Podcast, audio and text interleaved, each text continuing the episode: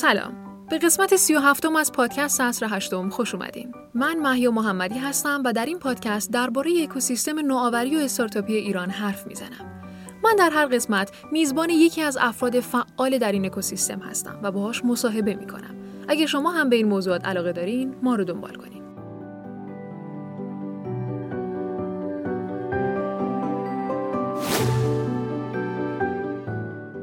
پادکست عصر هشتم قسمت سی و هفتم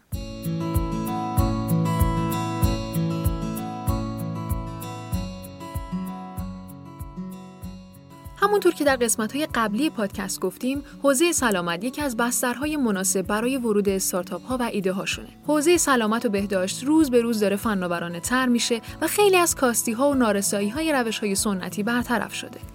به طور مثال یکی از معضلات بزرگ تو روند درمان قدیمی نسخه و نسخه دادن بود. بعضی وقتا داروخونه نمی‌تونست نسخه پزشک رو بخونه و بیمار مجبور بود دوباره به مطب برگرده. بعضی وقتا دارویی که پزشک تجویز کرده بود در داروخانه ها پیدا نمی‌شد یا تحت پوشش بیمه نبود. حتی بعضی وقتا بیمار بعد از گرفتن دارو به مطب برمیگشت و داروها رو به پزشک نشون می‌داد که درست خریده باشه. در این قسمت و قسمت بعدی از پادکست عصر هشتم میزبان آقای محسن پورعلی معاون مالی اداری استارتاپ راستین سیستم و IHTMS هستیم تا درباره این استارتاپ ها باهاشون مصاحبه کنیم. با ما همراه باشین.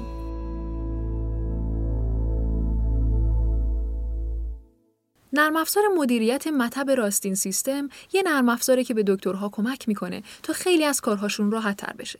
صدور آنلاین نسخه، حذف دفترچه فیزیکی و استفاده از هوش مصنوعی. ایده اصلیش از سال 95 پیاده سازی پروژه حذف دفترچه رو در کشور به عهده داشتیم ما با همکاری سازمان تامین اجتماعی. در مراکز ملکی سازمان تامین اجتماعی مستقر کرده. بعد از اون ایده به وجود اومد که در بخش خصوصی هم انجام بدیم که دیگه منجر به طراحی نرم افزار بخش خصوصی شد برای مراکز و مطبها و کلینیک‌های بخش خصوصی. بعد توش ایده ها هم فراتر از امیده های نرم افزار اولیه سازمان تامین اجتماعی پیشرفته میده یعنی بحث هوش مصنوعی و امثال هم اصلا تو نرم افزار وجود نداشته. ایده فراتر از اون بود که طراحی پیاده سازی شده و استقرار پیدا کرده و الان تو مراکز مختلف نصب کرده.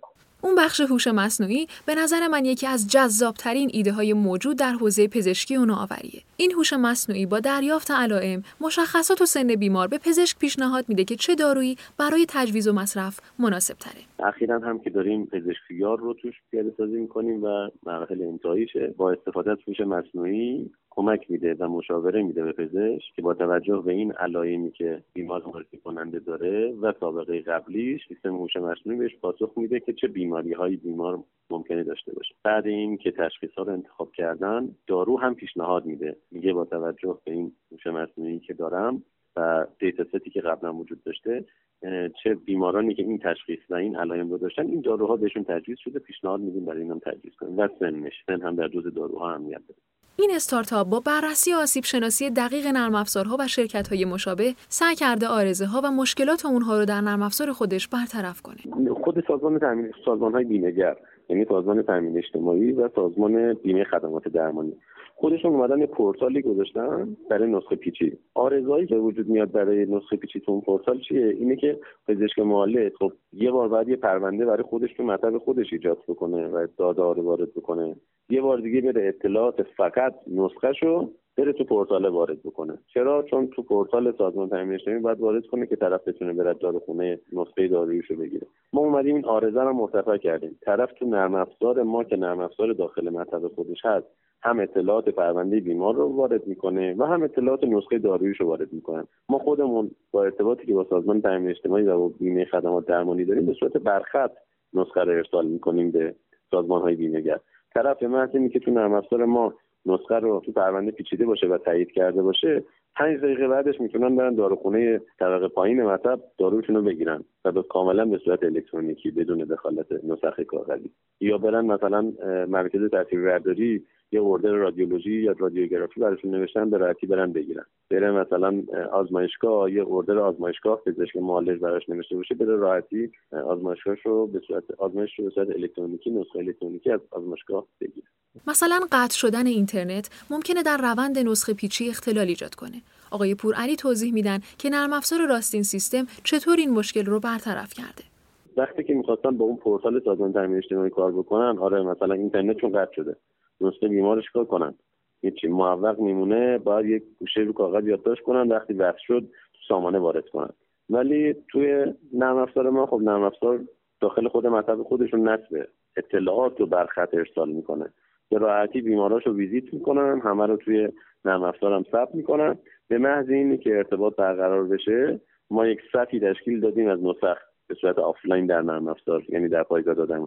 به محض اینکه متصل میشه این صفه شروع می‌کنه ارسال شدن دادههاش به سازمان تامین اجتماعی یا سازمان بیمه خدمات درمانی.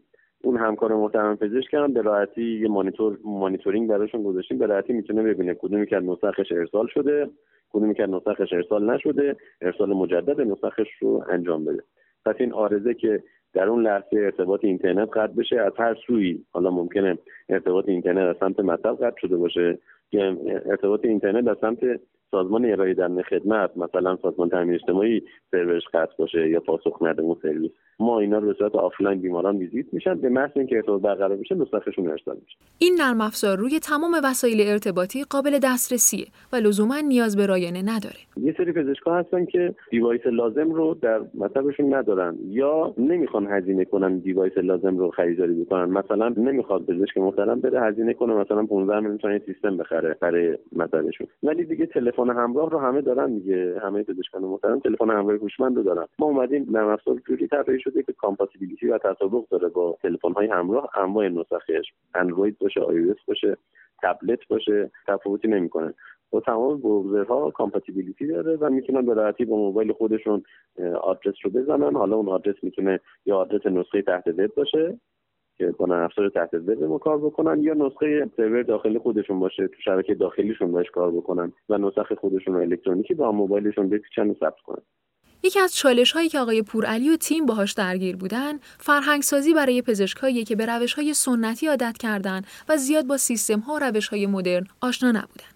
مشکل دومی که وجود داره و متاسفانه باش برخوردیم فرهنگ سازی در پزشکان برای استفاده از ابزارهای الکترونیک بود دیگه. این هم یه مقدار مشکل بود پیاده سازی این فرهنگ. همچنان هم نگاه بکنید حالا چون سازمان های بیمهگر دخیل شدن و گفتن دیگه نسخه الکترونیکی فقط الکترونیکی می‌گیریم پزشکان که متمایل شدن به سمت این مسئله.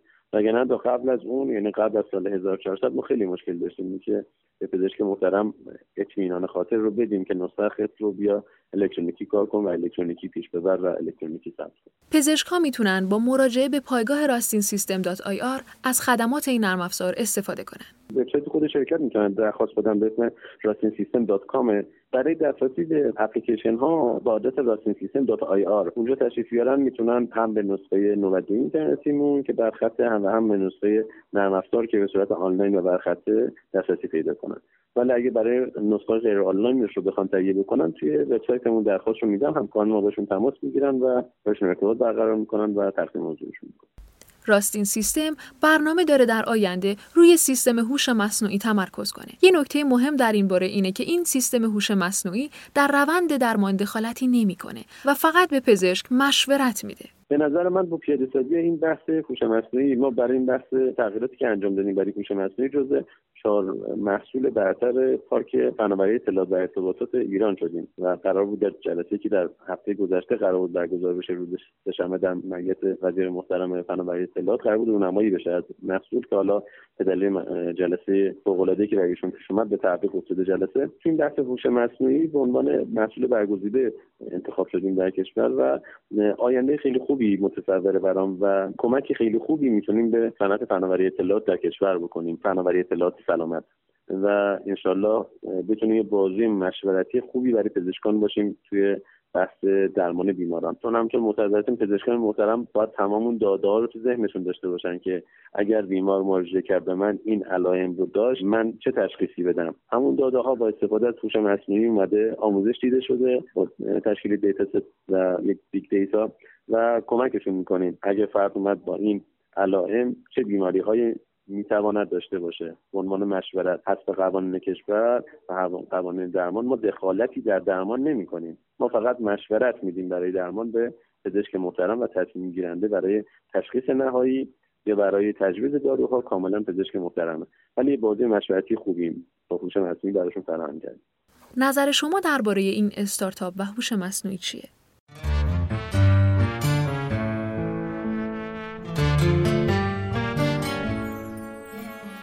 شما شنونده قسمت 37 از پادکست عصر هشتم بودین. قسمت های قبلی و بعدی پادکست ما رو می‌تونین از Castbox، Spotify، شنوتو و پایگاه استارتاپ خبری عصر هشتم دریافت کنید.